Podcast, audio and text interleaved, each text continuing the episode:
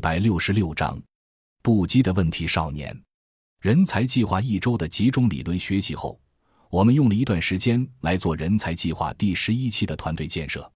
亚超自觉主动的担任了班长的职位，也开始了一步步把更丰富的自己展现给大家。首先是生命历程分享，我们这个班长经历丰富，故事精彩，让我至今记住了很多。亚超生在太行山深处的山西省长治市黎城县黄崖洞镇，这里曾经有华北地区敌后中共最大的兵工厂，让亚超很是自豪。这里真的是山的深处。回忆起自己的童年，会问妈妈：“妈妈，山的那边是什么？”妈妈回答：“山的那边也生活着像咱们一样的人啊。”小雅超在问：“那太阳每天都从山的那边升起来？”山那边的人不会被热死吗？九零后的胡亚超，小的时候物资匮乏，也是大山闭塞的缘故。就拿水果来说，南方的水果很少见，不知道橙子的叫什么。小亚超对妈妈说：“我想吃那个皮不好剥的橘子。”时常还会停电。刚有电视时，小亚超非常喜欢看电视。停电时一片漆黑，妈妈说：“停电了，不能看电视了。”亚超说。点上蜡烛就亮了，咱们点上蜡烛不就能看电视了吗？但不管是在现代人看来的物资匮乏，还是环境闭塞，都没有影响到雅超有一个开心、快乐、自由的幸福童年。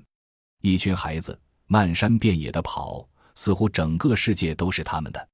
爬到树上摘核桃，搞得衣服上全是灰，老妈骂一顿，却也只当是耳旁风。下到水里抓鱼抓螃蟹。没有水污染，也不会害怕水深危险。放学扔下书包，在家门口与一群孩子打扑克。孩子们有自己的圈子，自己的玩法，从未觉得大人就有多么了不起。初中时，调皮孩子变成了问题少年。亚超就读于县城较好的中学，成绩名列前茅。恰逢县城里小黑网吧疯狂发展时期，好哥们喊就跟着去玩了，一玩成瘾。在一次考试前夕，通宵也没玩过瘾。考试成绩全年级倒数第二，倒数第一的是陪自己一起通宵的好哥们儿。优等生变成了差等生。终于，一群跑网吧的孩子被老师抓了个正着，叫家长。亚超说：“那天老师和爸爸在办公室里聊，自己被罚站在门口，不知道聊了些什么。爸爸出来时说：‘走，跟我回家。’问爸。”为啥回家呀？